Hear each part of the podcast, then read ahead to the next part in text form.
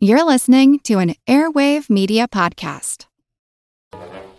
Sick of those trivia podcasts that you don't even understand how to operate and they just have too many levers and buttons? There's got to be a better way. Now there is with Good Job Brain, an offbeat quiz show and trivia podcast that makes learning new things easy and fun. I just learned that artificial vanilla flavoring sometimes comes from the anal glands of a beaver, and now I can never shake that mental image. Thanks, good job, brain. Good Job Brain is available for the low price of just four easy payments of free. It- It's a podcast. Good Job Brain is part of Airwave Media and available on all podcast apps. Operators are standing by.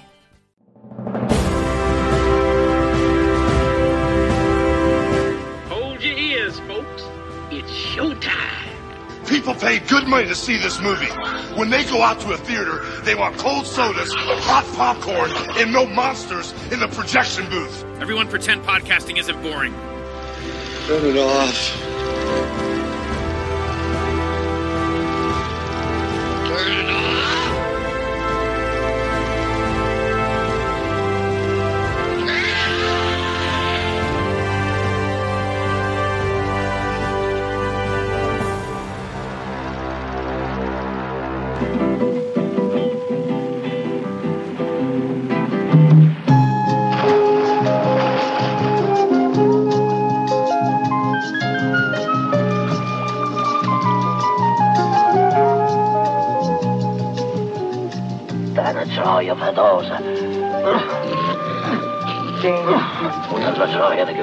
fetosa bottana. Cazzo. Ma togliamolo poco forte lei. Non si preoccupi, bestemmio per conto mio, signora, lei non c'entra.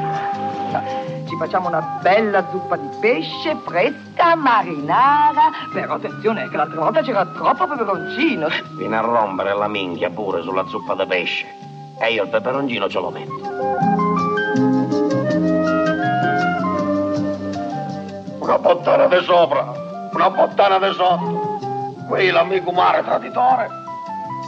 Ma come cazzo si fa a campare?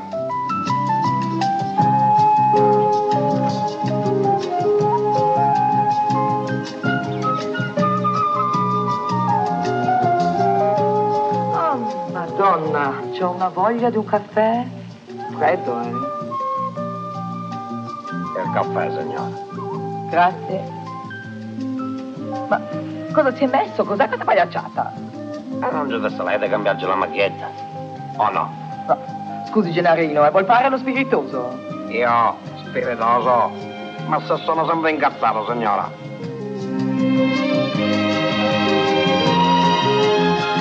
Gennari, questa l'ho trovata in da cabina da Bruno. Secondo me è hashish.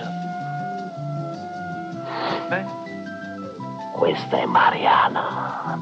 Mariana.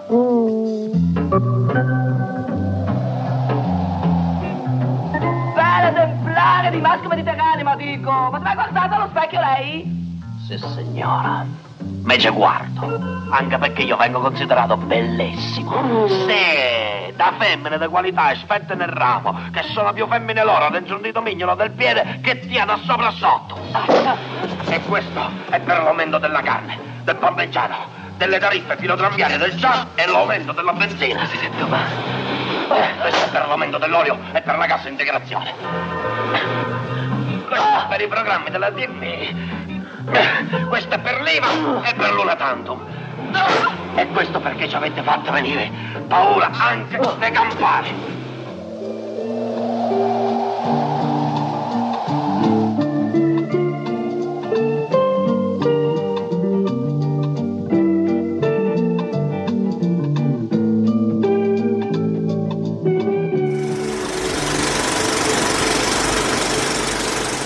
Welcome to the projection booth. I'm your host, Mike White. Joining me once again is Ms. Samm Deighan.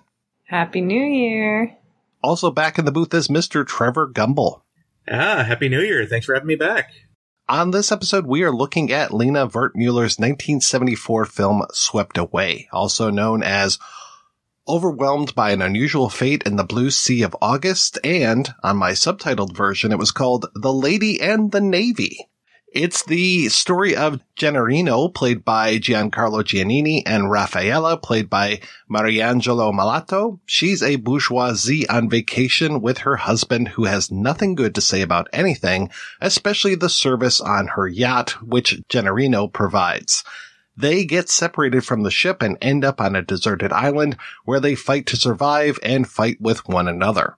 We will be spoiling the film as well as the 2002 remake and even the 1972 Marco Ferreri film La Cagna as we go along. So if you haven't seen any of those, feel free to turn off the podcast and come back after you have. We will still be here.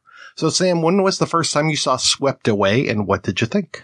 Probably about 10 years ago, I started to get into Wertmüller's films, and I started with Seven Beauties, which we talked about in an episode last year. And I think Swept Away was probably my second Wertmüller, and honestly, I am a huge fan of her films, and while I think I prefer Seven Beauties, I love Swept Away because I think Giancarlo Giannini and Mariangela Melato are just incredible performers and they do justice to a lot of the very complicated issues going on in this film. And it is definitely, I think, one of those movies that's hard to recommend to people because without the right context, it just seems super offensive, which is definitely what she was going for. And Trevor, how about yourself? Uh, yeah, this is uh, my first uh, Wertmüller film. I, I was aware of the film as I was aware of the 2002 remake by Guy Ritchie. I hadn't seen it, and having seen it, it's definitely not what I expected. I mean, I don't know if this is indicative of uh, her work, but it was definitely not an easy film to sit through or even process. I, I agree with Sam that it's definitely not a film that you really could recommend to someone without giving them the full context of what was going on. Are you glad you signed up for this one, Trevor? I'm always glad to sign up for this show because I'm always I always like being exposed to stuff I probably never would have seen otherwise. So hey, here we are like you, Sam, I'm following in your footsteps. I started with Seven Beauties last year and now I've moved on to Swept Away. I guess I'm going backwards through her filmography, though I know she made a lot of things after Seven Beauties, some of varying quality. And I know that she was wooed by America to come on over and start making films over here. She was hugely popular in the States, which I think a lot of people forget. There was a moment where I think she had four different films playing in Times Square all at the same time.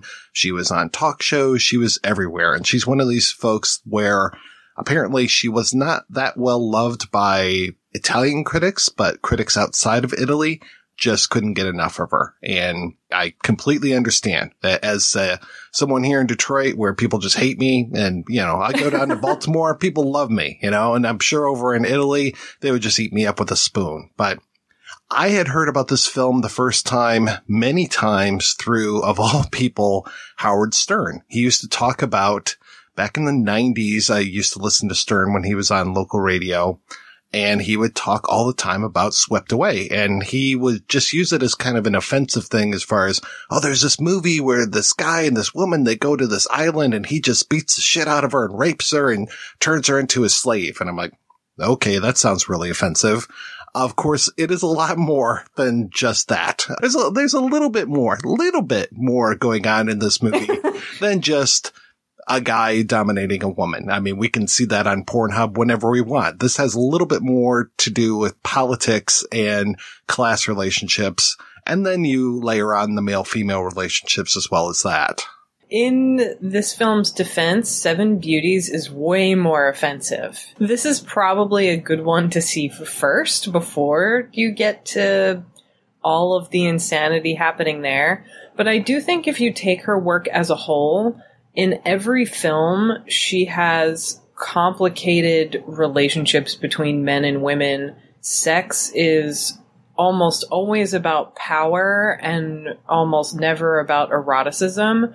But in some of her other films, she flips the dynamic, like Seven Beauties is a, a good example of this, where a woman is in the more dominant role to uh, a male character. So this would play a lot different coming from a male director, probably. But I think people who aren't really familiar with a lot of European art house movies and, and art house directors, I mean, Catherine Breillat falls under this umbrella as well. I think it's very confusing for people why women would want to make movies like this. I think it's great.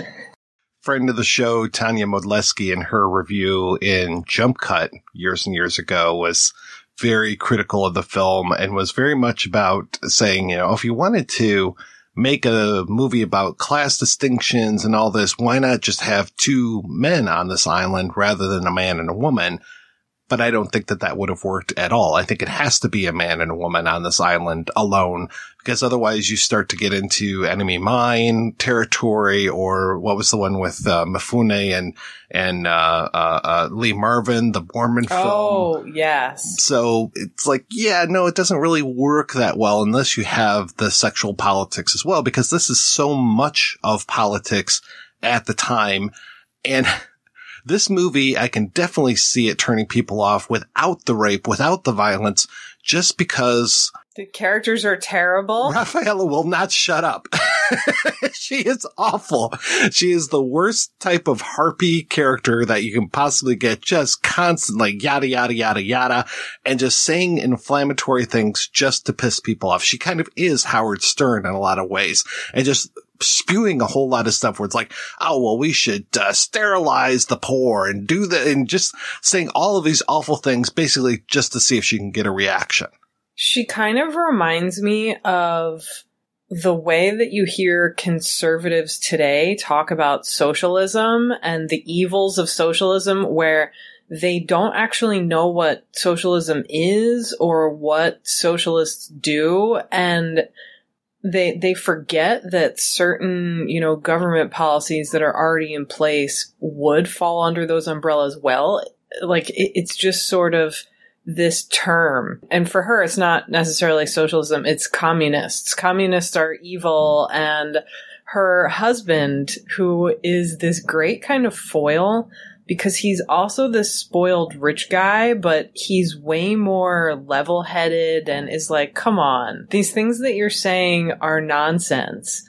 But it's, it's almost like she says them just to prove that she's in a position of power and people have to listen to her.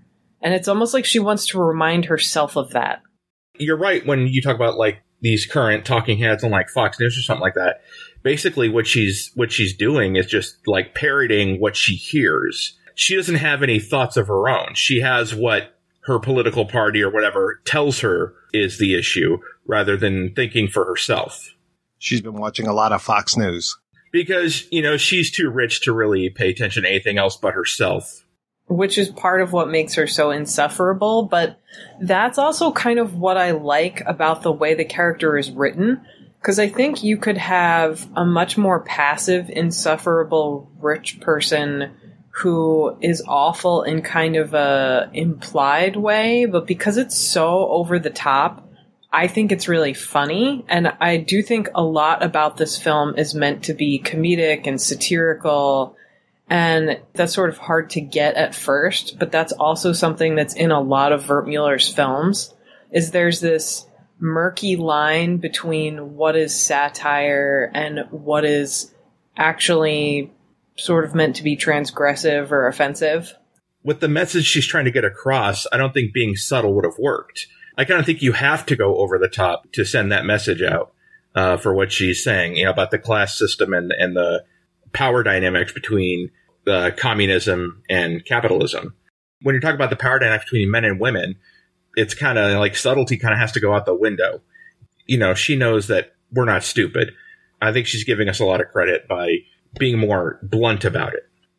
It's also important to realize, kind of like what Mike was saying, that this movie has to be between a male and a female character. Because if you think about it in the context of sexual politics in Italy at this time. It's like they're just coming out of a period when divorce was illegal and women couldn't own their own, couldn't have their own bank accounts. And having it be so over the top especially with her as this really kind of naive rich person who is totally ignorant of the world around her is super important. She thinks that she's intelligent and smart, but she's really not.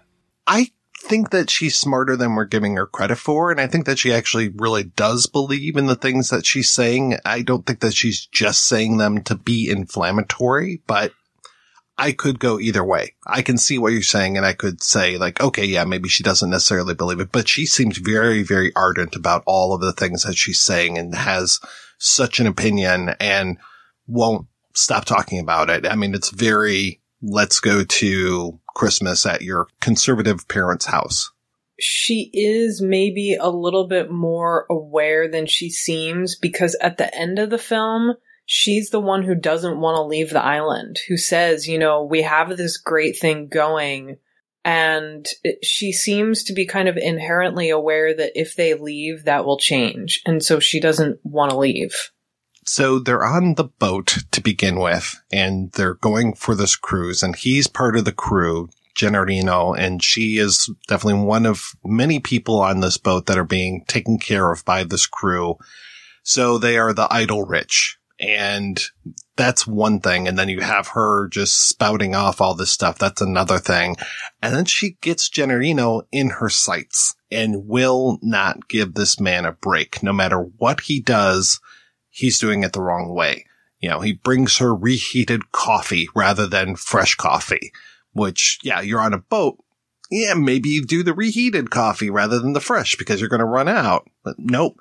He's not wearing a clean shirt when he serves her. He's not doing this. He's not doing that. And it's just this constant picking on the whole time. And it's just so much her showing her status and just rubbing his face in it and he is incensed. And like today, you know, you're talking about politics and it's like, okay, well, you know, Democrats are a bunch of socialists or communists and yada, yada, yada. And, uh, Republicans are a bunch of fascists. But in Italy at the time, to your point, Sam, it was like the fascists and the communists and then a bunch of strata in between. You know, there were hundreds of political parties. It wasn't just two political parties at the time, but the communists were a very viable option at the time. And so was fascism. I mean, Italy, kind of has a thing for fascism. They kind of like it. So it, it was Just very a much a real thing. Yeah.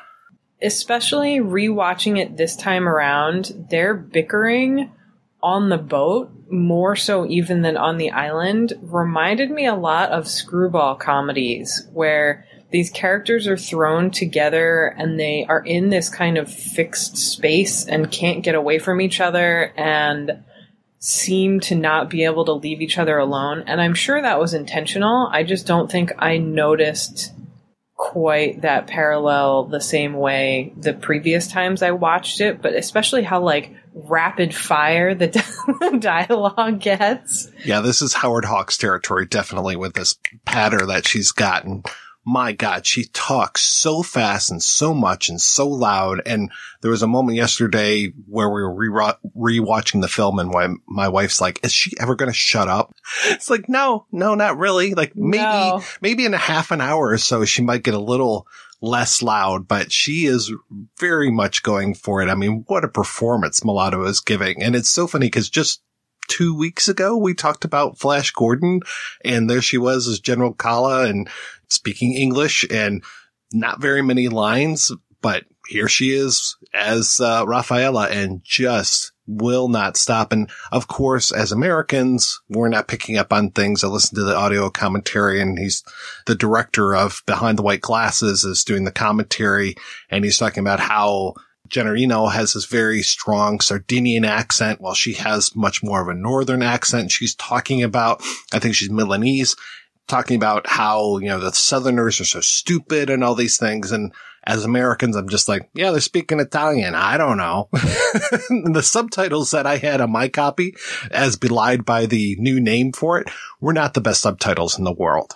No, they weren't. But, but I do think that is one of those elements that will be really confusing without some context because this shows up in so many movies throughout the 60s and 70s this sort of class tension between northern Italians and southern Italians. It's sort of like the way people in the north of America think that people in the south are hicks. They're uneducated and conservative and ignorant. It, it's the same exact thing. But one thing I did want to bring up is there's a part where she calls him black. And I think that's super confusing, but that in the 70s definitely was commonplace, was referring to more tanned, kind of darker skinned, darker haired Southern Italians in these kind of derogatory racial terms, which not to jump ahead, but I noticed that it's something that also happened in the remake, but it makes no fucking sense in the remake. It's like, why would you put that in? An American woman would never do that. There's a lot of things in the remake that don't make any fucking sense to me. We'll get no, it's awful. We'll get there. It's it's We it's, will. it's bad, but uh, I God, when we get to that one, that's going to be uh, interesting. My internet's going to go down by the time we get to that part in the conversation, just so, just so I don't have to think about it. What's that? I can't hear you. I'm breaking yeah, up. Yeah, I'm going through a tunnel. Then again, why? Yeah, but then again, why think about it any more than the fucking filmmakers did? Did they think about it? No, they didn't. no, no. It was just not at all. the the thought process was, "Hey, I'm married to Madonna. Here, put her in a movie." And she wants to make this, and on some level, I get kudos to her for loving this movie. I, I think Melato's performance in particular is so amazing, and she was she was one of the sort of core of actors, along with Giancarlo Giannini, who worked with Lina Wertmüller a lot, and I think had this ability to just go to eleven for for all of their performances. But like, not everyone can do that, and not everyone should do that. We talked about his hair when we talked about Seven Beauties and how his hair changes through all of Wertmüller's films. It's amazing. And speaking of 11, his hair is at 11 in this, just with the wildness and the beard. And then he's got those piercing blue eyes and he is so angry through so much of this because this bitch is just on his case the entire time. And I, it, his wildness just reflects through his entire persona. Primal is the word I would I would describe it. Just very primal. Yeah, he is such a force of nature. I, I didn't really register who he was until probably 10 or so years ago when I started watching her films and like Elio Petri films and things like that. But when I go back and watch movies from when I was a kid, he pops up in everything. Like, he's just such a force of nature, and I think he's allowed to be that way in Italian films, but he's way always way more subdued and like like uh what's the Bond film? Yeah, he's he's in Hannibal, he's in some Bond films. Recently I made the poor decision to revisit the Dune miniseries. Yeah, it's awful, but he plays the Emperor in that. I was like, what is he doing here? eventually she ends up making yet another irresponsible demand, wants to go see some caves. And so they get on a dinghy, her and Gennarino and go off. And of course he's like, this is a bad idea.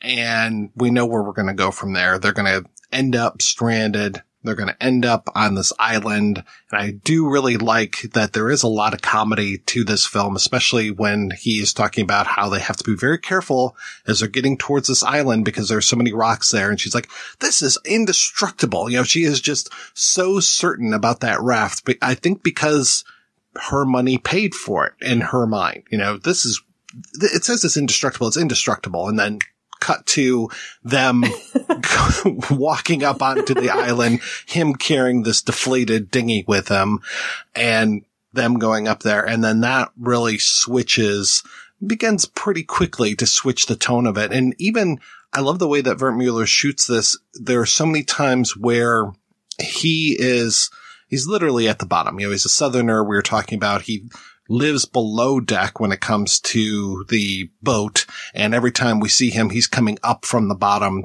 to serve her and to serve the rest of the rich, rich people.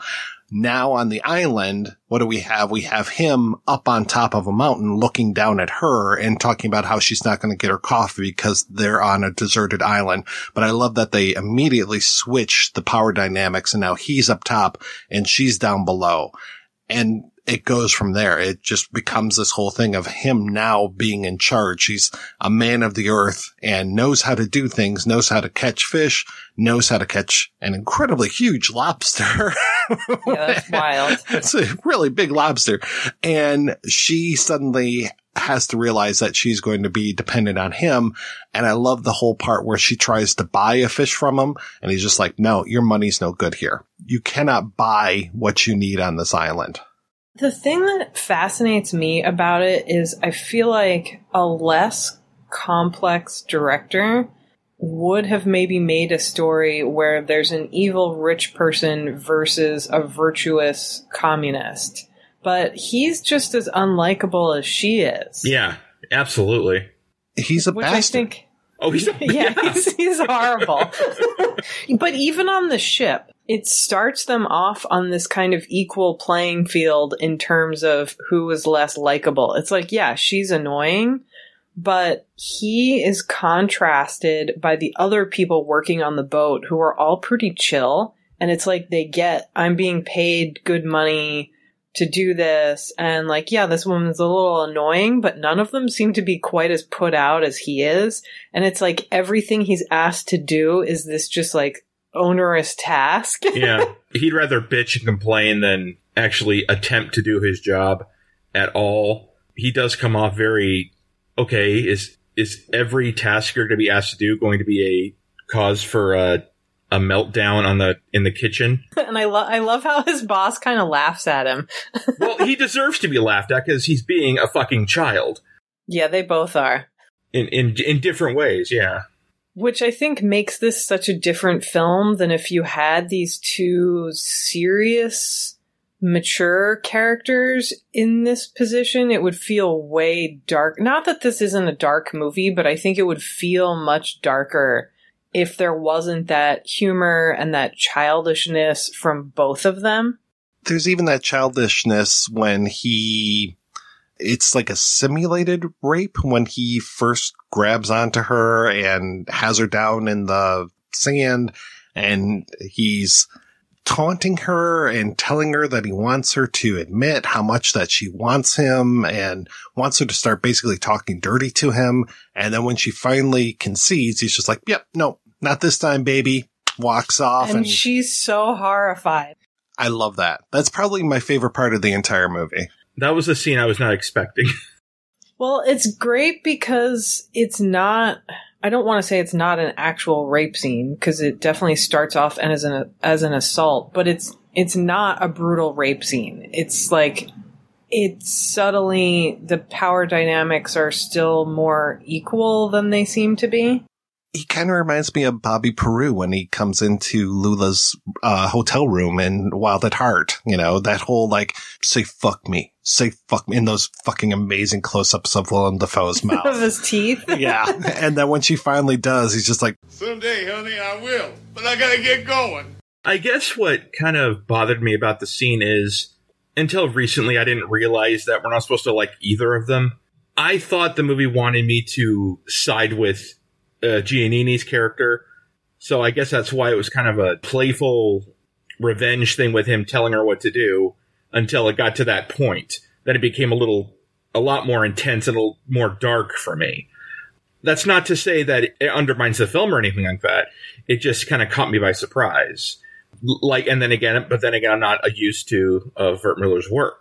It's definitely, if you're not ready for it, it definitely kind of catches you by surprise, and you definitely kind of, it made me realize that wait a minute, I'm not supposed to root for anyone in this film. It's not a, it's it's it's not a protagonist antagonist film. It is a antagonist antagonist film, and they're just antagonizing each other. That's true of a lot of European art house movies in the 70s. So many of them have this kind of post World War II vibe where there aren't really those sort of black and white poles of good and bad characters. It's like everybody exists in these shades of gray.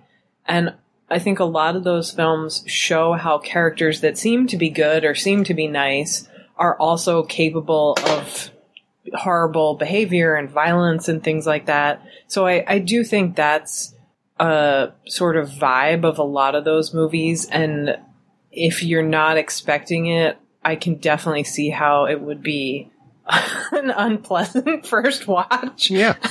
Well, like watching Last Tango in Paris and thinking it's very romantic.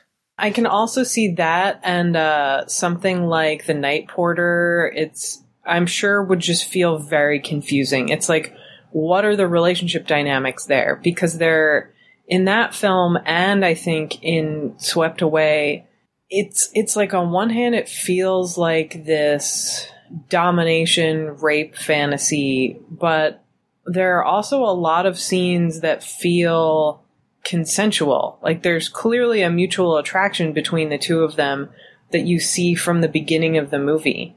It just I think is kind of subtle. Or it's it's very screwball comedy where it's like the way they're denying their attraction to each other, but the way it comes out is like they're 5-year-olds and they're picking on each other. Yeah, and that's the one thing she does do and play very subtle because I mean, in a lesser film, the showing of them having a mutual attraction to each other would have been constant cuts to their faces looking at the other person in a somewhat desirable light. But this film doesn't do that. It kind of does. So there's this scene in the beginning of the movie the night before they go out on their on their adventure that leaves them stranded she stays up really late playing cards and there's this kind of suggestion in a scene where she's standing on the deck of the boat and for once she's quiet and the way that she's shot she looks really beautiful and he's standing on the other end of the boat and he whistles this kind of romantic song and they have this moment where they meet eyes and it's like okay they they like each other or they're at least attracted to each other Or at least there's like not complete hatred. or if they hate each other they still think each other are hot yeah, it's like that old uh, grade school mentality of always you always pick on the ones you're really attracted to. To put it in TV terms, it's Maddie Hayes and David Addison going at it at the Blue Moon Detective Agency, and you're just yelling at the TV, would you fuck already? Please? And then the whole show just falls apart because they don't know what to do after that. and a lot of shows have kind of fallen into that trope since the since moonlighting aired is they constantly have the male and the female protagonist who you obviously know the showrunners want you to want them to get together and they just want to mess with you for a few seasons of a will they or won't they thing oh like bones yes and mulder and scully it, yeah and it, it- you're right it always goes downhill when they finally do get to that eventual point that's also kind of the premise of Swept Away is like they finally get together, but their relationship really is just this fantasy and how can it survive in the real world? But I think a lot of those shows that we've talked about, the reason they have that problem, it's it's almost like filmmakers are excited by that tension and the possibility of romance, but nobody knows how to depict real mature relationships unless it's like Bergman style where they're just fucking miserable. it's like it seems that all they do once they're in a relationship is just write them the same way, only to add the addendum, oh, they're dating now. It doesn't really change their dynamic as much. It just, oh, they're fucking. Okay. That's different, I guess. I mean, it, and it now there's no more drama in the show. yeah. and if that was your only source of drama in the show, your show wasn't very good to begin with. If you were just hanging on to that little thread of drama, that's pretty sad. It doesn't say a lot for your for your skills as a writer. I mean, to put it in another TV trope type of way, once they're on the island, it's very much like an elevator episode of a TV show where you've got your two characters stuck in an elevator. Then they hate each other. You know, it's your George Jefferson and your uh, Archie Bunker are stuck in this elevator and they're going to fight it out, fight it out, and then eventually come to an understanding, be friends by the end. But then the next episode comes and that episode never happened. You know, so, but with this, they're they're doing that thing. They're fighting. They're fighting. They finally get together. There is still that weird power dynamic because he won't be happy unless she is subservient to him. And she now, once she becomes subservient to him, seems to finally find true happiness, which is very much a twisted message. Which is demented. yes. But then when they get off the island, it's like, okay, we don't know what to do. And the whole thing just falls apart. It's that, you know, Maddie and David slept together. The whole thing just falls apart. But in this one, it feels like they do have that. They want to have that relationship, but they have no idea how to do it. And the pressures of real world are there. It's that, you know, after Superman, reveals his identity to Lois Lane, she just becomes worried about him the entire time and, and he, she can't handle it, you know, and it's that same thing. Once you're back in the real world, once you're out of the fortress of solitude, you can't handle the real world pressures of these two characters being back in the normal life, especially because she's fucking married and then surprise, he's fucking married and he's made no mention of a wife at all this entire film. So, ta-da! and, and kids, right? And kids. And kids, Yeah. yes. So if you didn't think he was a fucking bastard before, I mean, he's got this perfectly nice wife at home where the movie doesn't give any hint that like she's a bad wife or just some shrew she lived with. Just a normal wife and you know, and he still wants to be with her even after the I mean, he still wants to be with after the fact.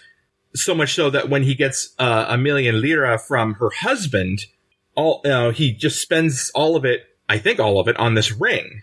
It's so sad. It is, but you're right. She realizes that, you know, off the island, they don't really have much.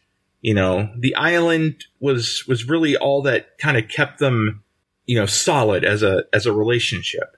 There's also this kind of interesting angle where she's happy on the like you could argue that she's happy on the island because money is no longer in her life and she has such a different dynamic like with the world around her and with you know the other person that she's with because that whole equation that she's lived by is has disappeared but i think on the on the inverse it's sort of like he for the first time has power and so it's like their roles shift in so many ways Well, there's that one scene uh, in the film where she sees a boat. Yeah, and she hides from it, decides to, and then she tells him that, you know, there was, I saw a boat, I saw a boat, but I decided to hide from it. And he goes, why did you do that? D- did you think he wanted to get off the island as well, or do you think he was my interpretation of this, and so Wertmüller makes fun of Italian machismo all the time, which is possibly why she she was not very popular with Italian critics. His insistence that he have what he calls proof of their love in the real world, it does kind of feel like an element of machismo. It's like he he wants to prove that he still has all the power in the relationship and that she's willing to be subservient to him, not just in private, but out in the world in front of everyone. So it's like he ruins it, basically. because he's afraid that when they get back to the Italy or whatever, his power's basically gone. I mean, they're on this island. They're, for all intents and purposes, the only two people on this island.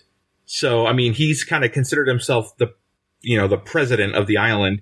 But when he gets back to Italy, he's a small fish in a big pond, and his machismo ways ain't gonna fly there.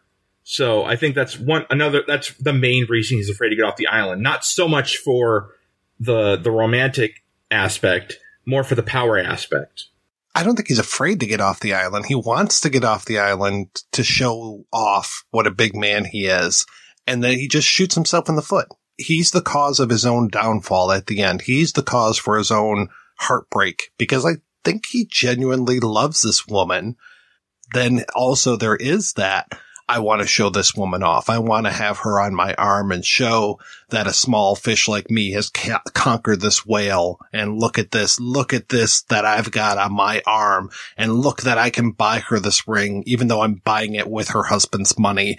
I mean, the million lira that, that the husband gives to him is nothing to him. Absolutely nothing. That husband could buy and sell Gennarino a hundred times over. He could buy his wife all the jewelry. And this guy making this pathetic attempt with this little ring, gaudy ring that he's wants to give to this woman, like, oh, here's a symbol of my love. it's so pathetic. And I kind of love it for that. I love how this blows up in his face at the end. I love this ending because I think if the movie really leaned into these kind of dominant submission sadomasochistic power dynamics i could totally see another director maybe even like a french male director having this sort of ending where he kills her and leaves the island or they both kill each other or something like that and forcing them back into reality to get away from the fantasy to confront who they are in this society and because of this society, it's I think it's the best way you could end the film. Like imagine them together. like in in a Hollywood ending. You're right. It would have been the easiest, the laziest thing to do, just to like either kill her and or kill themselves on the island and then have the movie be over there and and just claim it as a dark ending. But I think when she makes it more complicated by bringing him back to Italy, that's respectable. That's interesting. That's something that's, you know, that you don't see much because she's actually showing you that just because they found the island, you know, you always wonder in the movie when the couple gets together and the film ends, you wonder, do they really, really stay together? Like, how long do they really stay together? And this film kind of shows you that it's not always going to be, you know, the fly off into the sunset ending. You know, there's going to be heartbreak albeit self inflicted because the guy made a bunch of stupid decisions, but heartbreak nonetheless.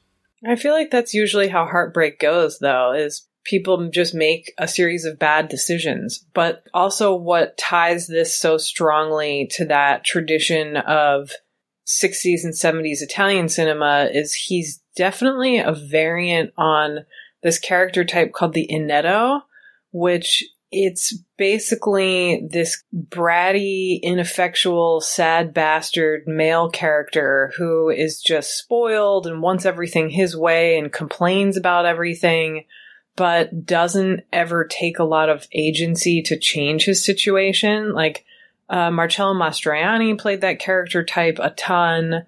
Definitely Giancarlo Giannini did usually in a slightly different way. And I feel like there are shades of that here where it's like just because he wants everything to be his way, he kind of ruins things. And like Mike was saying, it's just so pathetic. The scene that cracks me up the most is when she is, she's now head over heels in love with him after they finally have sex and she makes that little garland of flowers to put around his crotch. so good. And they're they're talking to each other by the firelight and and making out and she just starts bemoaning like, "Oh, I should have been a virgin with you and you know, you should have been my first. And then she wants him to sodomize her and he has no idea what sodomize means. I It's just so love that. So good. Uh, Well, I love that she keeps, she being Wertmüller, keeps sprinkling in reminders of their class difference. And that is definitely one of the funniest ones. Again, I didn't know where the movie was going to go when that was brought up, but I'm kind of glad it didn't go where I thought it was going to go. There was no butter on this island. There's rabbit fat, though. There is, yeah. Thankfully, they didn't show him killing the rabbit. Then again, it almost surprised me. It was the 70s. Yeah, when when she mentions sodomize me, he doesn't know what she means. It's I thought that was going to be another example of power dynamic because sodomy is is often used as a as a metaphor for a you know a power. You're the person in power. The sodomizer is the is the one in power, and you know the sodomized is the is the weakling. I guess you could say. So I thought they were going to go there. But even if they had gone there, she's the one who suggests it. It's not it's not something that he kind of forces on her without a conversation. She explicitly says, "This is what I want." He's a good Catholic boy. He doesn't know what that means. He's a good Catholic boy that sexually assaults and beats the shit out of women constantly. Which know. is pretty standard for good Catholic boys in Italy in the 70s. and today too. I'd love to see their catechisms. Here come the letters. We have to talk about the ending too. The whole thing of her in that helicopter and that we don't really see the helicopter that much. I think there was probably a little bit of like a budgetary restraint type of thing. But then I also think that it's done very much on purpose. We do get one shot of the helicopter while it's in the air, but otherwise a lot of it looks like him on the ground cursing God because he's looking up and he's cursing, you know, just pleading and crying and carrying on. And we know that there's a helicopter up there, but just the way that it is shot, that we don't get the shot reverse shot, it looks like it is a man alone, powerless. And again, talking about that high low thing, the camera is God's eye level looking down on Gennarino as he's just pleading and carrying on. I love that. Again, he is completely powerless and alone in the universe. Even his wife has dumped him at this point because he's embarrassed her and everybody knows about it. Everybody knows about him buying this ring for this woman. He's almost, even though he was fucking her, it's almost like he's a cuckold now. And he's just this powerless person who is yearning for this other man's wife and will never be able to attain those heights that she's at. He's had this taste of power for however many days they were on the island, and now it's been snatched from him so many times over. Um, it's not just him being alone again without her, he's without everything. I feel like it might also be suggesting that part of his downfall is in making his romantic feelings public. Because I think in so many of these films, and certainly true to life in a lot of ways, infidelity in marriage was and still is pretty common it's maybe suggesting in this kind of implied way that if he had just kept sleeping with her and didn't try to have this grand public romantic gesture where he says to everyone, I'm leaving my wife because I'm in love with this woman. Like that's the problem is saying publicly, I have these feelings. I'm making this grand gesture. It's like that's what makes him look like an idiot. Whereas if he had kept it secret and stayed in line with sort of social rules, then he could have what he wanted. But because he wants to be honest about it, there he is left with nothing. With that great line where he doesn't he call his the sea his girlfriend or something? He's such a sad bastard by the end. I think that like the final shot of him is like a very pathetic shot of him just completely unkempt, just as terrible as like looked even worse than he did on the island. A sad, sad, pathetic sack of a man. And I'm trying to remember when he gets rid of the earring because there's a moment where she puts an earring on him as if to imply ownership. And then I want to say in the screenplay that he throws the earring away, but really it's, he throws the ring that he's bought for her away. So it's interesting that a, a ring plays a part in both of their lives. She gives him the earring on the island. Yeah, because he like somewhat proposes, or like they're they talk about like getting married or something. Yeah, and they talk about being together. Talk about being together and for real. And, and they kind of uses the as the ring as sort of a pseudo engagement ring, like that. I think that's when uh that's when he gets the earring. And she refers to him as looking like Burt Lancaster from what the Crimson Pirate or something. yeah, yeah. Yeah. I was also getting moments of uh, the Sheik. I think when she talks about how she feels like she was raped by a gang of Turks. And there's that whole, um, you know, the mythological thing of the saucy Turk and the saucy Arab person. And you've got that, um, uh, Valentino film, The Sheik, where it's like the stuck up woman who then he has his way with and she suddenly changes. You know, the, that whole idea. I mean, we don't give rape enough credit for being a cure all for women because it really seems to be, at least in movies, a lot of times, like, okay, especially older films, let's say, yeah, here you go. We'll rape you. And then your outlook on life will be so much better. It's that whole prevention of hysteria thing. Well, here come the letters. Uh, that totally, I think, is what the reference is. Well, even like the 80s, I mean, not to bring up television again, but the whole thing about rape leading to uh, a relationship, quote unquote, healthier relationship, was brought up in like even General Hospital back in the 80s. I mean, people forget that. It's so gross. Remember that whole Luke and Laura wedding? Yeah. It all started because he fucking rapes her. Oh my god, really? Yeah, he raped her. And and then you know she you know I don't I I didn't watch the show back then, but she eventually but you watch it now. No, God no. that would be amazing. That that I would be. I would have a lot of respect for that. Yeah. You know what? I probably I probably did watch it then because I had a lot of babysitters who were stay at home women who probably watched a lot of soap operas. I distinctly, you know, are getting off topic. Anyway, so yeah, it it goes into that, and I'm it's it's definitely kind of a really uncomfortable um scenario and cliche that was used um like when you said like in the Valentino days of like forcible forcible physical intimacy being used as the uh magic potion to get the woman to fall in love with the man. And that never ever sat right with me A really interesting inverse of that, or like variation on that trope, is somebody like Walerian Borowczyk, the Polish director who mostly worked in France. He has a number of 70s films that has a female character being raped, and the rape winds up becoming a consensual act where it's almost like her sexuality is awakened, but then it becomes sort of an exchange of power where she becomes the more powerful one and winds up killing her rapist while not being traumatized and victimized. But it's sort of like by being able to commit that kind of violence like it's it's meant to be very sort of allegorical and fairy tale like but it, it's almost like I love the way he handles it because the women feel so empowered. And it's not like they're raped and suddenly they're brainwashed, kind of the way you were talking about with a lot of those TV tropes. But it also reminds me really uncomfortably of the convention that still certainly exists in some parts of the world where if a woman is raped, she's expected to marry her rapist because that's just the right thing to do. It's like, well, you had sex, so now you should be legally bound together for the rest of your life.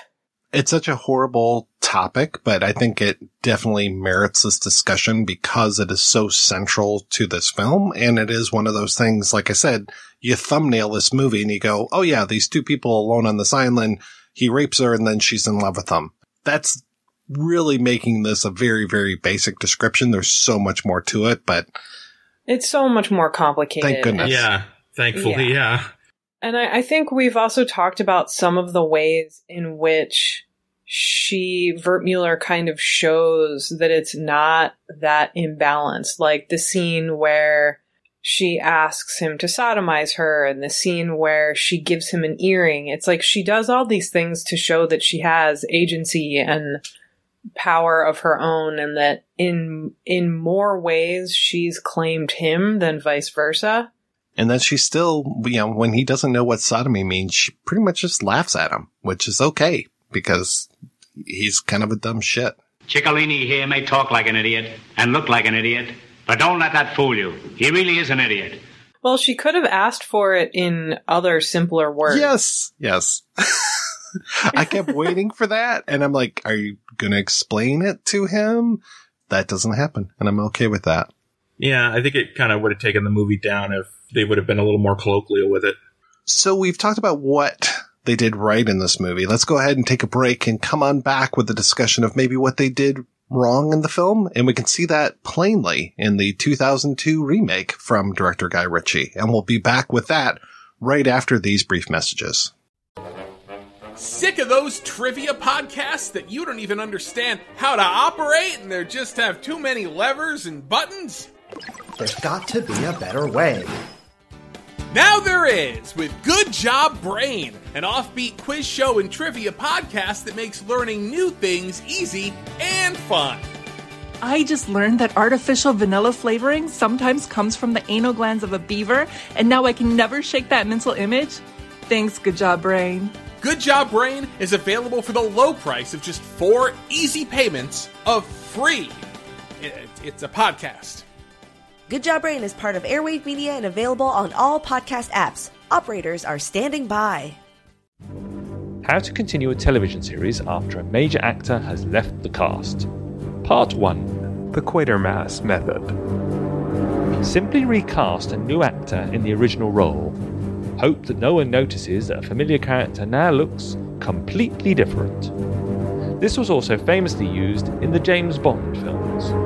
For more about British science fiction television, listen to the British Invaders podcast at www.britishinvaders.com. How to continue a television series after a major actor has left the cast. Part 1 The Quatermass Method. Simply recast a new actor in the original role. Hope that no one notices that a familiar character now looks completely different. This was also famously used in the James Bond films. For more about British science fiction television, listen to the British Invaders podcast at www.britishinvaders.com. Join me, Jamie Benning, on the Filmumentaries podcast, particularly if you enjoy stories like designer Nilo Rodis-Jamero convincing George Lucas to push him around to help gain the support of his crew on the ailing Howard the Duck. Blam! The door opens. It's George. Everybody gasps. George makes a beeline to me. I'm literally back against the wall. Or hear puppeteer Tim Rose's emotional story behind that iconic Admiral Ackbar shot in Return of the Jedi. I believe that war is something to be proud of, but not to celebrate. Or how Star Wars editor Paul Hirsch tackled cutting so many successful films. The thing that I learned from working with De Palma is that tension depends on a clock. You need to have the sense that time is running out. Maybe Oscar winning sound designer Mark Mangini's insightful chat about his work on Blade Runner 2049. Not a, not a single sound from the original Blade Runner in the new film, a great deal of inspiration. That's the Filmumentaries podcast with me, Jamie Benning. Are you tired of stubborn understains in your gusset? Do you suffer from a peculiar disease which only an expensive series of pills with appalling side effects can prolong? Do you long for a professional movie website and podcast with a sense of humor, insight, and passion that hasn't yet fallen under the thrall of the big studios and basically turned into a soulless marketing hub? Well, we can at least do the third thing. Head on over to aftermoviediner.com for all your genre film needs, Americana, movie podcast, comedy, incredibly large trousers, by fans for fans without added salt and relatively free of dripping. Our podcast is also available on Blog Talk Radio, iTunes, Stitcher, and wherever podcasts are found the After Movie Diner. Come on in, won't you? In the playground of the rich. All rich people are the same. They play funny little games. Our job is to smile like idiots. It was his job. My name is Giuseppe, Pepe for short. Would you show my wife the gym? Wait here. Your gym, madam. It was her rules. Pee-pee, water, and towels. Understand? Everywhere I turn, there's cheese. It was about having it all. Pee-pee. I think I'm going to kill that woman. To that kitchen. Until it was all swept away. We're landed on a deserted island. That's impossible, you idiot. Number one, don't ever insult me again. Number two, if you want food, you will have to earn it. What are you doing?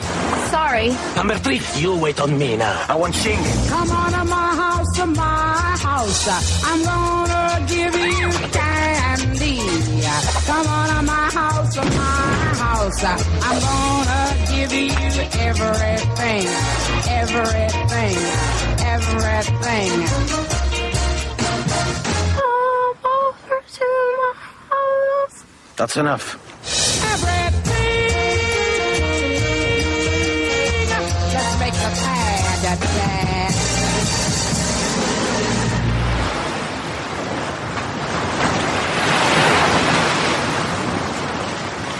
All right, we are back and we're talking about Swept Away. Lina Wertmüller understood the assignment. Guy Ritchie, not so much. What the fuck did I watch? You watched a very abridged version of this film. You watched a film where the person who wrote it, Guy Ritchie, watched the film, took nothing away from it of substance, and took only the basic beats of the story and thought, that's good enough. And oh, it'll be brilliant. We'll cast Giannini's son to play his character. So that'll give the movie some credibility. It really Well, fucking didn't. It really fucking didn't. It's, it was, oh my god, this was, oh god, this was bad. This is really bad. It's, it's always touted as like one of the worst films ever made. I think deservedly so. I've seen worse. I've definitely have seen a lot worse. I, I've definitely seen a lot worse. I was expecting worse than what I saw, even though what I saw was really bad. I got to start with the worst part of the film was just Madonna, but that's what everybody says. But that's because it's true.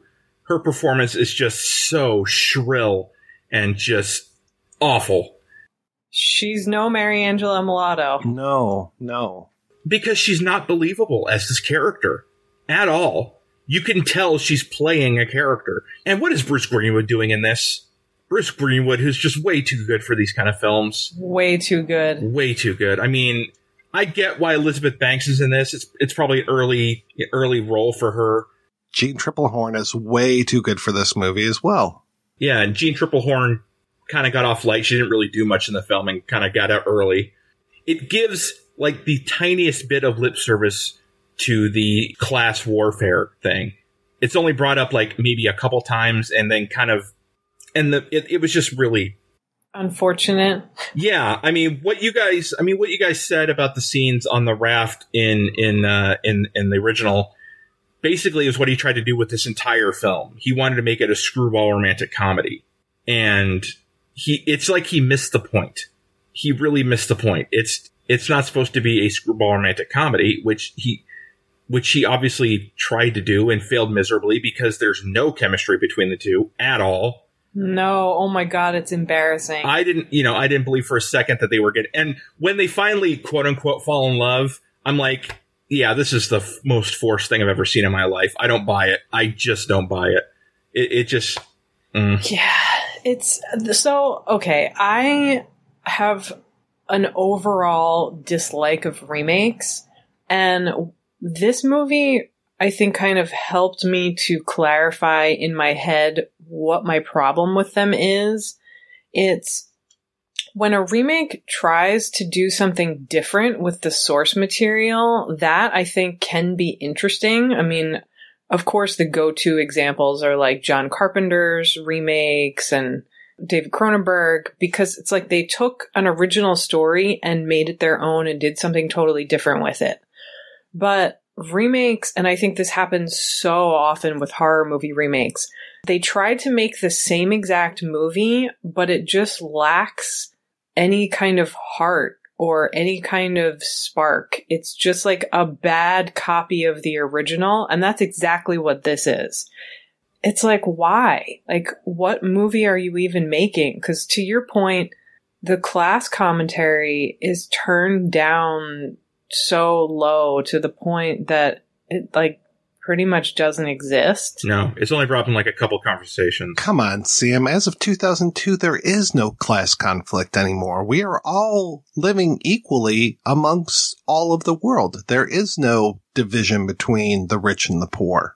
Yeah, it's certainly not worse than it was in the 70s. Yeah, and, pestis- and pesticides are growing, uh, growing profitable, helpful for the planet. You know, it's bringing all the classes together. So thank you, Bruce Greenwood. Thank you. That's about as close to social commentary as you get in this entire film. I do think the choice is interesting at the ending where it seems to suggest that he wants to keep their relationship going, like in the original, and the husband is preventing her from knowing that. So that's at least a different choice. I don't think it's really a good one, but it's, you could have done something, is all I'm trying to say. And I feel bad for Madonna because there are movies where I think she gives good performances or at least interesting ones. I think so too. I do. But like, what happened here? I really liked Guy Ritchie. When he first came out with Lock, Stock, and Two Smoking Barrels and Snatch, I was just like, yeah, this guy, he's pretty good. I'm really enjoying this stuff. And then my God, did he fall off of a cliff somewhere? And I'm just like, who's that guy? Who, who's the guy that made those movies compared to the guy that made, I mean, I think Swept Away was his third major motion third, picture. yeah. Yeah, I think it was. Wow. And then it's just been downhill, like Revolver. Say what you will about Swept Away, but Revolver to me is one of the worst movies that has never been seen made. it. Oh I, my I haven't God, either. it is awful. That's uh, Gerard Butler, right? No, no, I think that Oh, I thought it is uh, Rock and Rolla. This Oh, one right, right, right. was Statham, who I love, Mhm. and it was Ray Liotta just off his fucking bean. Is that when Ray Liotta quit smoking? I I think, yeah, he definitely needed, what was it, Chantix at that time? was it was it worse off his bean than in Name of the King? Uh, it was worse. He's more unhinged. I mean, if you like Ray Liotta walking around in like little black bikini underwear, this movie's for you. And there's nothing wrong with that, but if that's your thing, oh boy, oh boy. And it is just really trying to be those first two films and just feeling spectacularly. It is like, what, how did I make those movies? Um, I guess I'll just, I don't know what he was doing. And then, yeah, his career has seemed to be one of the great mysteries um, because he started out really strong. He's kind of been sputtering. Like occasionally he, he'll he'll turn in a, a decent film. Like his Sherlock films were okay. I mean, Oh, I forgot he did those. inexplicably, in my opinion, he he was the one responsible for Aladdin, the live action remake. Wait, there's a live action Aladdin? oh yeah, with Will Smith as the genie. I'm gonna go back under the rock I've been living in. It's safer under there. Occasionally he'll bring out something decent, but he's never really made anything since then that's been as lauded. Like he'll make something that'll get decent, like sixty percent Rotten Tomato scores or whatever, but nothing to the to the heights of like Lock, Stock, or Snatch. he has now hitched his star to Charlie Hun- Humdrum, which is really a bad thing.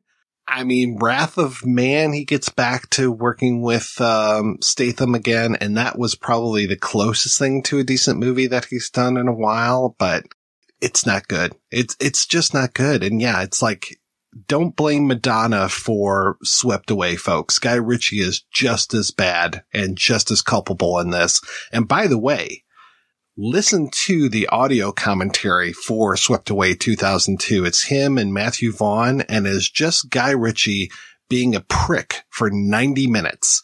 That's all. He is so fucking obnoxious and all he's doing, love or hate Matthew Vaughn, I don't care, but he's just picking on Matthew Vaughn the entire time. Vaughn's trying to bring some information about the film. And Guy Ritchie, at one point, he refuses to talk because Matthew Vaughn won't sing, a so- sing along to the chicken song from the famous charades section of the film. Oh my god. We were all remember that charades section because that was really valuable to have that in here. Come on, sing along to this one, Vaughn. Go on. No, this is Go on, I'll let you off. Have you to this one? You're letting me off. Come on, Vaughnie, come on. I'm not standing. I think you should explain with how you got Come came on, up I'll with all explain the. it after you sing. I'll explain it if you sing. Give me, give me I one line and it. I'll talk. Otherwise, I'm not talking for the rest of the thing. Fine. Come Sit on, in Vaughn. silence. Don't be so bloody scared. Come on, Vaughn. Let's have one song. Come. On. Come on, come on. Guy, would you sit down? Come on. Come on. principle, I'm not Just doing one. it now. Just sit but down. Vaughn, otherwise, I'm not going to talk. Play the game, Vaughn. Don't talk. There's so many bad choices in this movie. Like I know earlier we talked about the bad choices that he makes in the first film, but this is this is like a different level of bad. I remember when I first saw the commercials for this back in like 2002. It it, it was being sold as like this lighthearted romantic comedy. Two strangers on an island, they all fall in love. Oh, it's so adorable. I mean, that's basically what it is, but it's a lot dumber than that. And there's this inexplicable scene where I think it was just either Guy Ritchie or Madonna trying to show off that Madonna still can be attractive and sing or whatever, even though it's not really her singing. To edit to to Della Reese's "Come On to My House," it like it goes on for like what three minutes out of fucking nowhere, It went on for my entire life, is what it felt like. and it was just like, is this just an excuse for Guy Ritchie to show his wife off and But he doesn't do her any favors. She looks rough through so much of this movie. She was only 44, but he made her look like she was 64 a lot of times. I'm just like, what are you doing, dude? Like her on that little stupid stationary bicycle, it makes her look like her neck is as wide as her torso. I'm going to defend just a little bit. I didn't think she looked that bad. I don't think she looks bad. I think that he makes her look bad. And at 44, she could kick my ass when I was 24. I mean, she's amazing. And I still think that she's a knockout, but there were so many times where he just didn't know what to do with her and made her look awful. Yes, she's supposed to be a harpy. That's fine. Have her be a harpy, but make her an attractive harpy at least. I mean, she just, that he does things to make her look bad. At least in the rem, I mean, at least in the original, she was an attractive, and in a way, the woman in the original kind of had a slight resemblance to Madonna. Yes, definitely. You know, maybe that was one of the reasons they decided to I don't know, remake the film, but it doesn't work at all. And the original film is about an hour and forty An hour and 54 minutes. hour and 54 minutes. This film barely clocks 90, I think. So it is rushed like nobody's business. Rushed, But it feels but boring. It feels so long. yes. there were moments where I was like, when is something going to happen? And that, you don't get that from the original. I wasn't bored because I kept being astounded by how bad it was. I'm like, wow, this is finding new ways to surprise me on how terrible a remake can fuck up the original's intent. There were a lot of decisions that were being made where you're just questioning why. She sees the boat, but then she doesn't tell him about the boat. And that's a major thing in the original is she sees the boat. She goes and says like, basically, aren't I a good girl? I saw this boat, but I didn't signal to them because I'm so in love with you and we, I want to stay on this island. And then that kind of upsets him and motivates him later to be like, Oh no, I'm going to signal the next boat that I see so that we can go back to civilization and I will show you off as this trophy that I've earned. None of that is there. You know, you talked about the Bruce Greenwood keeping the messages that he's sending to her away from her. So she doesn't know that he's trying to get in contact with her. That's maybe the only good decision that this movie does because it's different. But then you have him, uh, Gennarino not being married. And it's like, okay, well, that was kind of a major thing. And so that changes the tone significantly that he was not married and that she is married. You don't have that parity between the two parties when it comes to that. But yeah, the biggest thing for me is what you were saying, Sam, the lack of class dialogue in this film. I mean, there's a little bit of it, but my God, is it completely toned down. I mean, in the original, at one part, Gennarino is, he has bought into the party line just as much as she's bought into the party line. At one point, he's like, well, don't all you rich people just take drugs and have orgies all the time? I mean, he pictures them living this kind of sallow 120 days of Sodom type of life. And she pictures the poor, you know, rutting like animals in the filth, you know, so they both have their weird visions of each other. And in this movie, you don't really get what's going on between these two. I would much rather stay down below deck and hang out with that little cook guy. I think he's the most interesting character in this whole movie. It- he, they really were. The, the staff down there were probably the most interesting, entertaining characters of the film. And sometimes I felt like he redid scenes from the original because he felt he had to. Not for any artistic purposes or like, oh, this is, this is supposed to be here for a storyline to further the storyline. No, I think he's just there because okay, it has to be there. Like the scene where him and the and the head kit and the head chef are are leaning on the over the deck at night. In the original, the chef finds in one of their rooms uh, hashish and and shows it to him. In this room, he finds cocaine. I'm like, okay, so what's the point of this scene? Why is it here? Is it just to like bad. Yeah, it's They're like bad, bad rich people. and, and this is 30 years later and oh my god it's cocaine now and not hashish because cocaine is more is more ooh scandalous i guess Well, and I think also it's a status symbol in a way. It's like uh, in the 2000s, anybody can buy some weed, but Coke is expensive. Or it can be. But it also, the more I think about it, parts of it remind me of those like Hallmark Channel Christmas movies. oh my god where- yes yeah it's like it's like successful type A rich lady has an encounter in the countryside or in some sort of rural place with this hot younger guy who's practical and it changes her life and she falls in love. It's it's like leaning in that direction, but it's not those. i think there actually have been hallmark movies around this without the political or whatever about this kind of thing where two people get stranded on an island, kind of fight and bicker and what, but end up falling in love. It's so formula. It is so formula. And it's not supposed to be. It's supposed to be complex. But like, how did he even screw up that formula? because it's rushed. Because they rushed it. It doesn't really take long after they get on the island for them to bicker and for them for her for her to fall in love with him. And the way she falls in love is like that quick. There's like nothing there.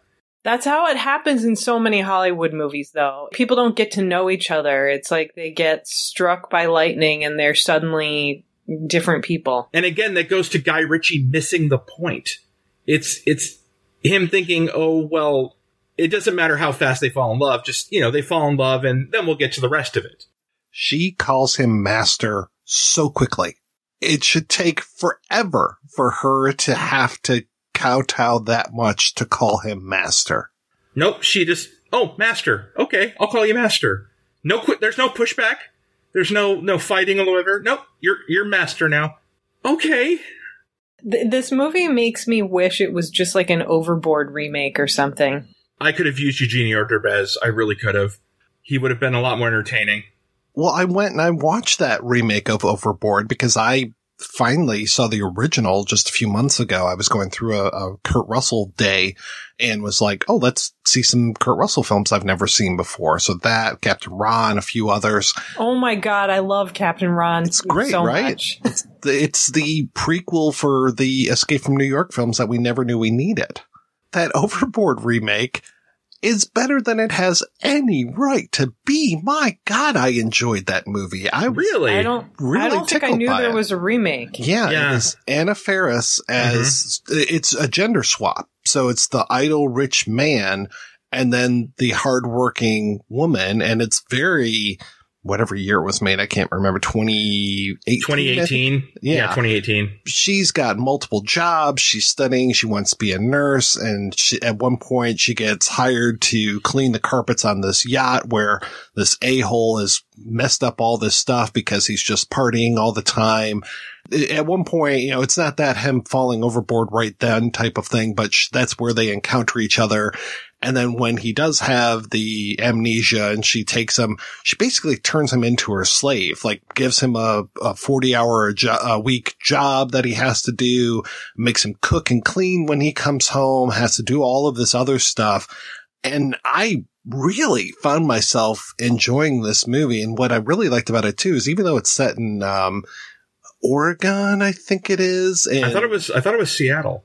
Well, I know they have a lot of Seattle. I think it was off the coast of Oregon. And then, yeah, cause there's Seattle Seahawks stuff all throughout this entire movie. But there's this uh, major thing about, you know, he's Mexican and speaks Spanish. And there's a lot of the people that she hangs out with are also Spanish speakers. So there's this whole thing about who understands each other and all this. And yeah, I really, really enjoyed it. And the thing that I like the most though is there are several times where he's complaining about stuff and complaining to other people that are around him. That's like, you know, oh, it's so tough having this job and da da da da. And everybody else is like, yeah, yeah, it's really hard having a, to figure out a way to work and support your family and just basically showing him no empathy whatsoever.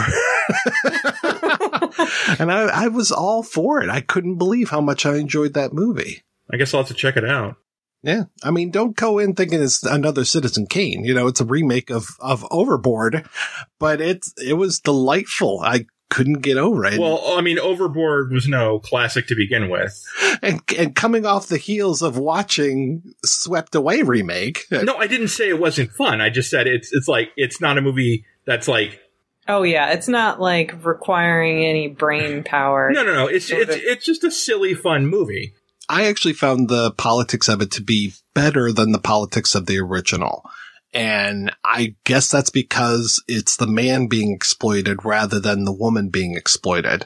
And also, I think, who was it? Was it Garry Marshall in the first one? I mean, he always had some interesting takes on stuff, but um, I think I think it was Garry Marshall. yeah. And this one just felt a little bit more cognizant of what's going on with the world. And I, I just really appreciated it. And it was also nice. The, the guy that plays, uh, Jonathan in the mummy movies was also in it. And he's, oh, uh, I love him. yeah, he's Oh, terrific, uh, right? John Hannah. That's it. Yes, John yes. Hannah. You think he'll always be known as Evie's brother? Yeah, he's pretty much always going to be Jonathan from The Mummy for me. Whenever I see him, you know, no matter what, he could be a, the, you know, working in, in, uh, you know, the Caligula series or any of that kind of stuff. And be like, hey, Hey, it's it's John Jonathan Carnahan. from The Mummy. Yeah. That's your lot in life, man. It it's a, it's a nice lot to have because it's a loved film. So I mean, and it, it's a beloved character. It's not like you played an annoying. It's not like you were playing Jar Jar Binks. You were playing, you know, a liked character. No, he's great in that movie. He's even a scoundrel, and I like him in that. I mean, he, it's basically him fucking up constantly is what sets the whole thing in motion, but I'm fine with that. Yeah, he definitely has some convincing screwball comedy vibes in that movie. Oh God, talk about screwball comedy when she starts knocking over all the bookshelves. All the books. So good. so good. the the way you're describing the Mummy, I haven't seen it in a long time, but it just I'm like, oh my god, the Jungle Cruise was pretty much the Mummy. The Mummy plus Pirates of the Caribbean. Wow, I haven't seen Jungle Cruise yet. Oh, you're not missing anything. Okay, good. I enjoyed it. I thought it was fun. That's your right. For for the for the for the Did you just say that's your right? Yes, it is. you know what? I, I mean, like, I can admit, you know, when I like a film and it's not a particularly uh, widely enjoyed film, but I, you know, I've I've gotten to the point in my life from like, if I don't like something or if I like something, I'm just gonna say I like it, and not give a shit. I liked Jungle Cruise. I thought it was fun. I mean, Jack Whitehall basically was playing the John Hammond role. It, it pretty much it was kind of a beat for beat the Mummy film. You know, The Rock had enough charisma, and it was fun to just, you know, just enough to to make it work. So let's talk about the 1972 film called La Cagna, which is also known as Lisa, which as I was watching Swept Away, it was, kept flashing on me like, oh, we should talk about this Marco Ferreri film. So even though it was made two years earlier than Swept Away, it shares a lot of stuff with the Wertmüller film. First off, it was based on a, a book by Ennio Flaiano. Pardon my pronunciation. Uh, and I'm not going to try to pronounce the Italian title, but it was Malampus, the amorous metamorphosis of a woman.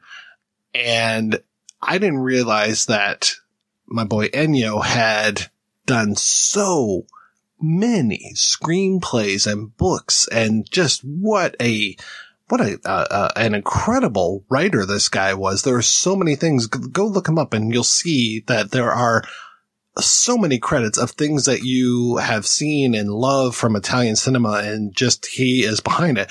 But now, not only do you have his name on the screenplay, but you also have Jean-Claude Carrière on this, as well as Marco Ferreri himself. Two years ago on the podcast, we talked about Seeds of Man, and I haven't seen as much Ferreri as I would like to, but it was so funny to me that so much of his cinema has characters who are pushed to their limits, uh, even when it comes to just geographically. So here we have another film about a couple alone, and here they are on this island. And rather than her being shipwrecked, really, she's just basically, she leaves the boat that she's on with all of these other people and just stays behind, hides and stays behind on this island where Apologies, but Mike is going to butcher poor Marcello Mastroianni's name multiple times. Marcello Mastroantonio is there as a artist and he just wants basically peace and quiet and to hang out with his dog. And he's hiding from the world and now has this new person that is an intruder on the island. And luckily he doesn't treat her like a dick. He's just kind of nice to her and she's kind of a weirdo, man, that she starts to get really jealous of his dog to the point where she ends up killing his dog. Thank God we don't see that. And then she wants to take the place of the dog. I kind of love this movie. Yeah, I enjoyed it a lot actually. Although the editing is very disjointed, it's kind of it it jumps all over the place. it's place. so confusing sometimes. it is. It is very confusing. This movie needs a really proper restoration because I found yesterday, I found a version that has all of these German scenes that are cut into it, German dubbed scenes. So there's more to this movie, but even with that, there were weird cuts where I'm like, how did that end? What what did we see with that? Like there's a scene Yeah, like the dog. the dog, the did you guys see a scene of a guy coming in and uh taking all of their olives away? No, didn't see that. No. Okay, yeah, yeah. At one point, a plane arrives and this guy gets out and he's like, this is my island. Um, which is great. You know, like, oh, my grandfather's the one that built this and da da da da da. And he goes up to, there are all these orange, uh, sorry, all these olive trees there and he just starts hitting them with a stick and taking all the olives off of the, the trees. And they're like, Mister, can you not do that? We depend on these things for food. And he's like, no, no. And he just keeps hitting the trees and they start pleading with him. And at first I'm like, okay, they're going to murder this guy. And then Master Antonio's like, Hey, can we give you money for this? You know, can you please stop doing this? It's like, no, no, these are my olives. I'm going to do with them what I want to do.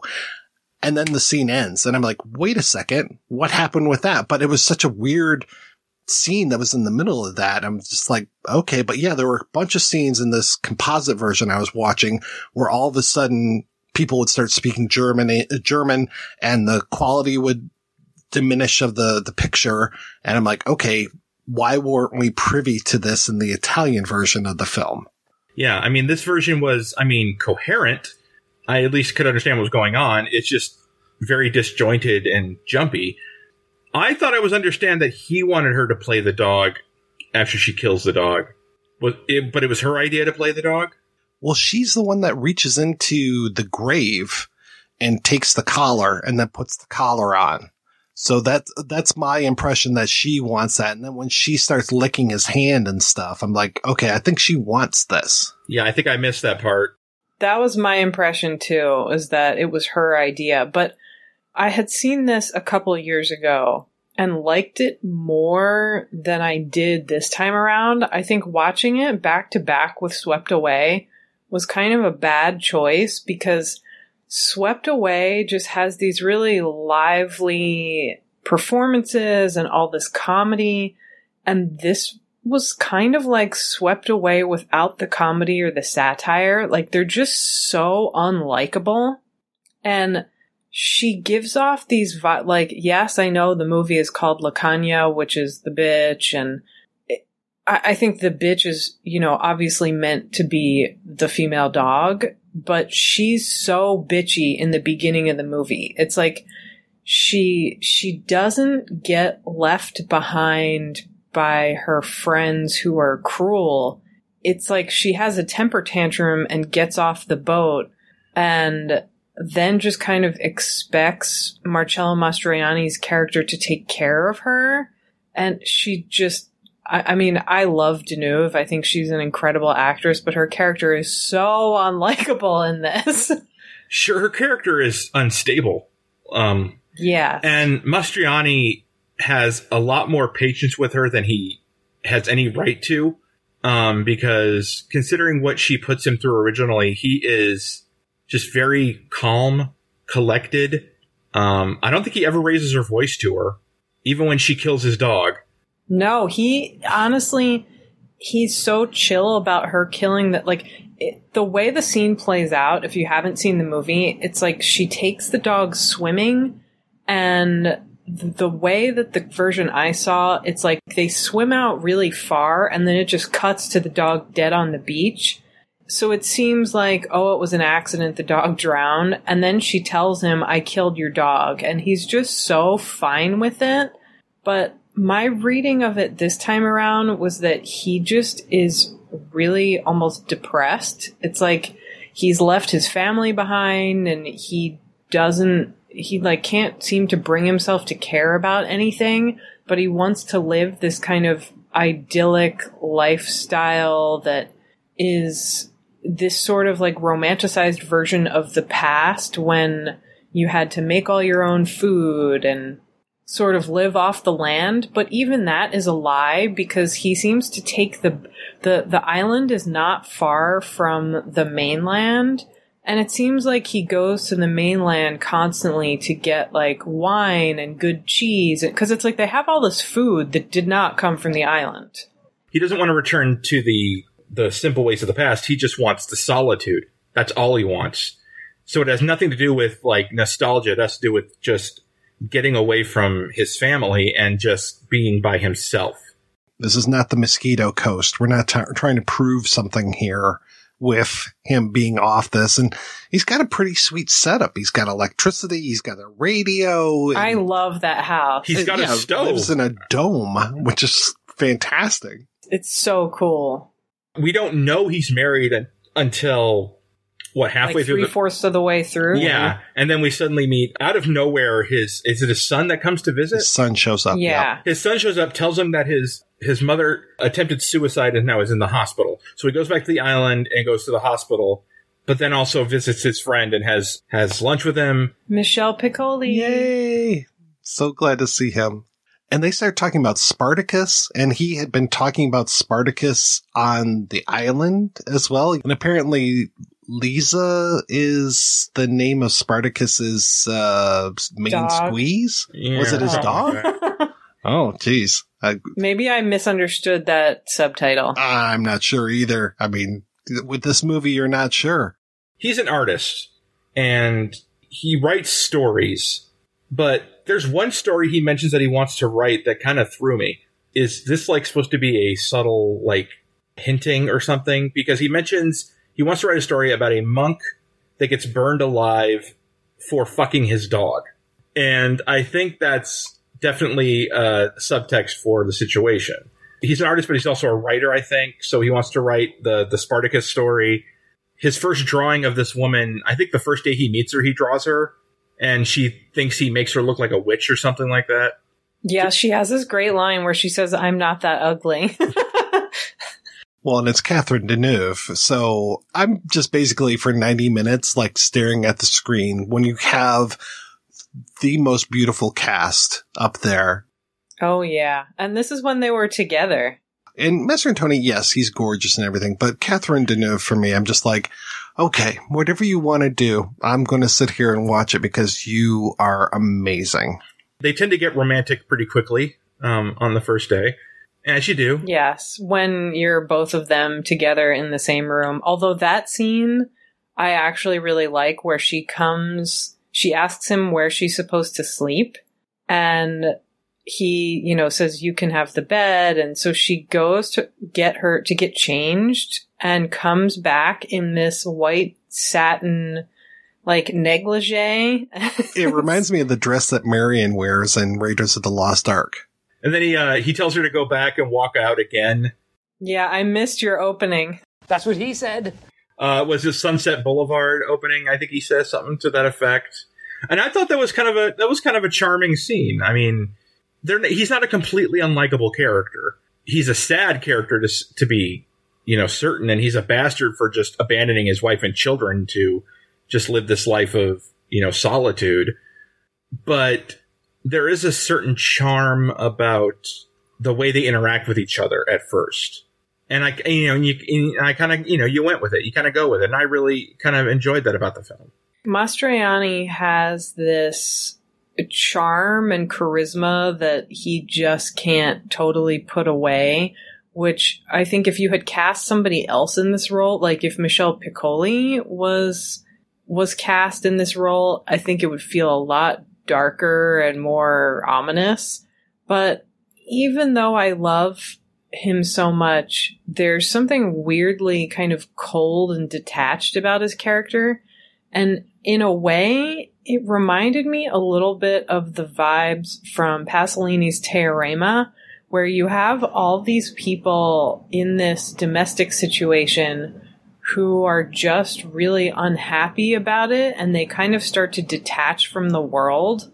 And that's what he reminded me of a little bit. Well, I think he he gets worse as the film goes along, but I think the death of his dog, death of his dog, definitely makes the the fall into the spiral um, a lot faster. the dog dying and her taking over the role of the dog, it seems to initiate this like fantasy reality that they both descend more and more into. I got the feeling from his reactions and all that that he's not as into it as she is. Just seems to be going with it and kind of just playing to her, like just to appease her, I guess. There are those scenes like when the soldiers show up, which is probably my favorite scene in the movie. And she goes to talk to them and he gets really serious and yells at her and says like you cannot talk to other people. That's another scene that was kind of out of nowhere, and that was another thing that suffered from the choppy editing. There was definitely more to that, and I wanted to see that. And it, but it's like she's suddenly talking to this soldier for a few seconds, and then he calls her over to. There are times where he's more into it than usual, but mostly he just seems like very resigned. in the longer version, that soldier, for whatever reason, is reading a book about octopi, octopi. And then she's at his feet like a dog. And he even gives her a little biscuit. Yes, I, I love that part. It's weird because there's a little bit there, cuts back, and then it cuts again. And he's still talking about octopi from that book. And I'm like, what the fuck is going on with this? And then it continues on in Italian. So yeah, and I was reading that there's a French cut of this film as well. So Yeah, like, that's so that's where the title Liza comes from is the French cut. Well, when I when I searched this film on IMDb, the running time I saw was like ten minutes longer than the copy I had to watch. So I'm like, did Mike give me the right copy? Am I am I watching the right copy? But apparently it was. I think it's just that there's no good restoration and no good English language home video release, so it's sort of like you're stuck with whatever choppy cut bootleg you can find. Yeah, I mean, you take what you can get. it was weird because even the title screen, I saw multiple uh, screen grabs of the title screen. There was one that said, you know, I didn't even see one that said Lisa on it. It was La Cagna, and one was just straight across, and another was more stylized, where it was the La up top and then Cagna below it. And I'm like, why? What is going on? Why do we have all these multiple versions of this? And I know the answer is because of the European market. So you've got your German version, your French mar- version, your Italian version, at least, and probably more than that. But it's like, please guys, can we have a definitive version of this? Can we have somebody restore this thing? And for God's sakes, I would love to read the novel in English because I, I read a description of it in Italian and then I translated it. And it's, there's this whole thing about how, uh, he's not an artist. He's a screenwriter to your point that he's just a screenwriter, just in quotes, and that she's an American. So there's this whole thing about, you know, her being very much a foreigner in their land. And it's like, okay, I would have loved for that to have come across. It was kind of that same thing we were talking about with Swept Away, where I can't hear Milanese versus Sardinian accents. And when everybody's dubbed in the same language, I can't tell that she's supposed to be an American and they don't really say that she's an American. So that might have been interesting if that's even in the movie, because who knows with the adaptation, they like him being a screenwriter, they might have changed it to also adding that he's an artist. Well, with the interview I saw with the film historian talking about the film, he mentions that the author wanted to make this into a film and was very just unhappy that, about them making this film, and he had little to nothing to do with it. He was basically saying like the director was just disinterested the entire time while making the film and all that stuff, and I could kind of see it. Yeah, there is that real sort of sense of, I think, ennui that comes through, but it also doesn't feel quite like a Marco Ferreri film. It's not as outrageous as it could be. I mean, little touches like them getting the plane going and having it Oh, painted love pink it. like a giant penis that's going to penetrate the sky. But where did they get all that paint? Like the exactly. That's a good question. The thing that kept frustrating me is like with the food and the clothes that they seem to wear, it's obvious that he's making all these trips back to the mainland to get supplies. But when it comes to the end, their boat washes away and he just sort of says, okay, well, I'll fix up this plane and then we can paint it. It's like, how do you know how to fix a plane? Where are you getting all the tools and replacement parts? Where are you getting the fuel? And where are you getting all of that pink paint? I do love it though. That's one of my favorite scenes. Another thing that I didn't quite understand, maybe you guys can explain it. Um, there's a scene he goes back to the mainland, goes back to his to visit his family, Uh, they're he, have, they're having uh, paella for dinner, but the daughter decides she just wants to have carrots, and she shows up at his house. And one, I don't know how she knew where he lived because I don't think he mentions his address when he talks to her. I mean, I don't know, did she follow him or whatever? Another thing is like the man is so subdued. In any other situation, the man would have been like screaming at this woman to get the fuck out of my house. What are you doing here? This is my, you know, go. No, he invites her in. They have dinner. You know, the wife, the wife is like, they're so inviting to this woman, even though I think the wife knows what's going on. But he, the fact that he doesn't allow her to talk to the wife, and she basically acts the way that she like eats the food and lays on the couch. She's just, she acts like a dog. Okay. So, she's a dog. That scene to me is the most comical part of the whole film. Well, when the wife gets up on her knees and is like, go ahead and fuck me like a dog, I was like, whoa, okay. and and that's that's what pushes him over the line. And Yeah. he's like, "All right, I'm going." That's the bridge too far. Of all the things, that's the one. She's been through so much, and now she's she has to deal with it. Well, she's tried to commit suicide, like you said, but then there's even a moment where he's holding Lisa's hands and talking about her wrists. And it's like, did you try to commit suicide too? That's what it really feels like from the, the dialogue that I'm getting.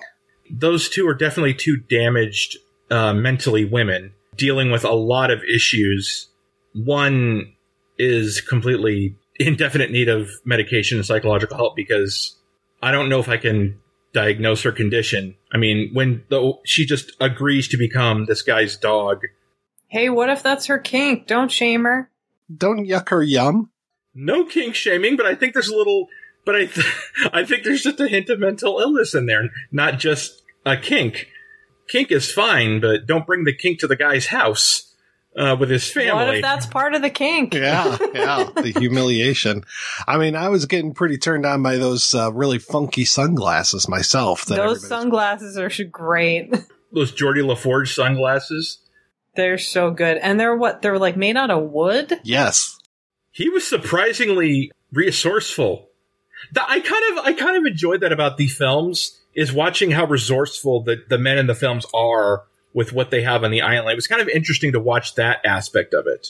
Um, like working with little but making, you know, so much. Obviously he had a little easier in this one because he had amazing setup, unless it rained, to which he just had to put like a, a bucket under it. But he had a working stove, he had a coffee pot apparently, he had a nice bed and a fridge. Yeah, I love I love all those scenes where he's like, it's self serve. But where's the power coming from? Hey, this is a Marco Ferreri movie. You you can't really ask too many questions. Did I commit a sin of With the Nazi plane on the island, I kept thinking that this might have been a bunker or fort or something because yeah, who builds that dome? And it, it felt very much like this was left over from the war. Even the shelter that they find and swept away. I'm like, was this left over from the war? I, That's my guess. the scene that you didn't see with the olive beater guy, he makes a very big point to say, these trees are 28 years old. My father planted them when he was here. And they start to talk about the war a little bit. I think that also ties in with the Nazi plane. And I don't know why you wouldn't want to just hop into a Nazi plane why you have to paint it all pink. I mean, come on. No, just just keep it the way it is. See what happens. I guarantee that'd be a more interesting ending than the Thelma and Louise ending they gave us. And I have to apologize for uh, butchering uh, Mr. Mastroianni's name. I Yes, kept calling Mastroianni. him. I kept calling him Master Antonio, like Mary Elizabeth. I know. I, I was gonna I was gonna say something to you, but I did I didn't want to interrupt. you the can flow. shame me when it comes to that, definitely. I wanted to say something, but then I thought, you know what? Mike knows a hell of a lot more about film than I no, do. no, no. Maybe he's right about this one. I've just been reading it wrong the whole time. On a similar note, G's in Italian sound like Y's usually, so it's Cagna, not Cagna. Oh, okay, good. All right. Okay. I figured that I was saying that wrong as well, but all it's right. a confusing language. So in America, it's Cogna West. What? one of the few shows that puts the addendum inside of the show. So if you've made it this far, you can stop hate tweeting me how to pronounce these people's names. So I understand I'm butchering everybody. All right, we're going to take another break and play a preview for next week's show.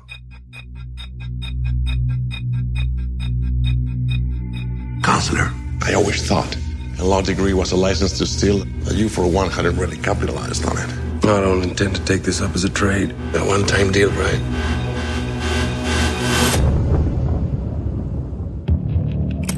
You may think there are things that these people are simply incapable of. They are not.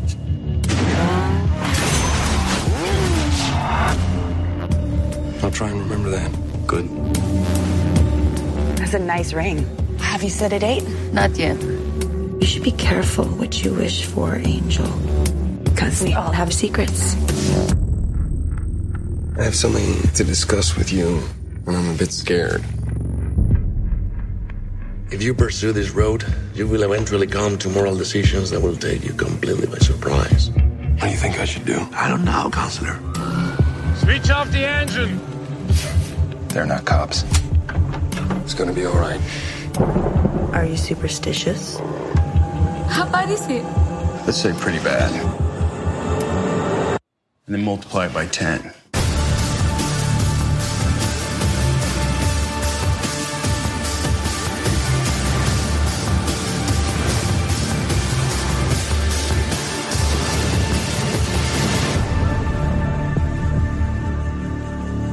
You been bad?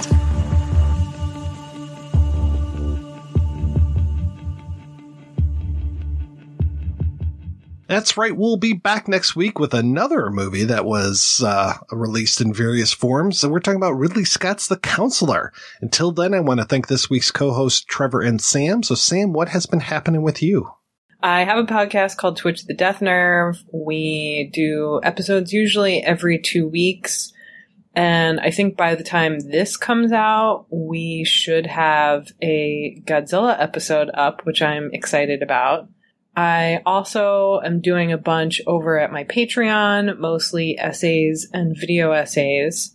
And the most recent thing I worked I've worked on that just got announced is I did a commentary for this movie called The Unknown Man from Shandigor, which is this totally insane Swiss French post-apocalyptic spy movie that kind of has some Alphaville vibes, but is really incredible. There's a Serge Gainsbourg cameo, and I was very happy to be involved with the release because this seems like a film that's been unavailable for a really long time, and this new company called Deaf Crocodile is putting it out, and I think they're going to do a lot of great stuff in the future, and you can get Unknown Man from Shandigor, or at least you could pre-order it through Vinegar Syndrome, who will be distributing their releases.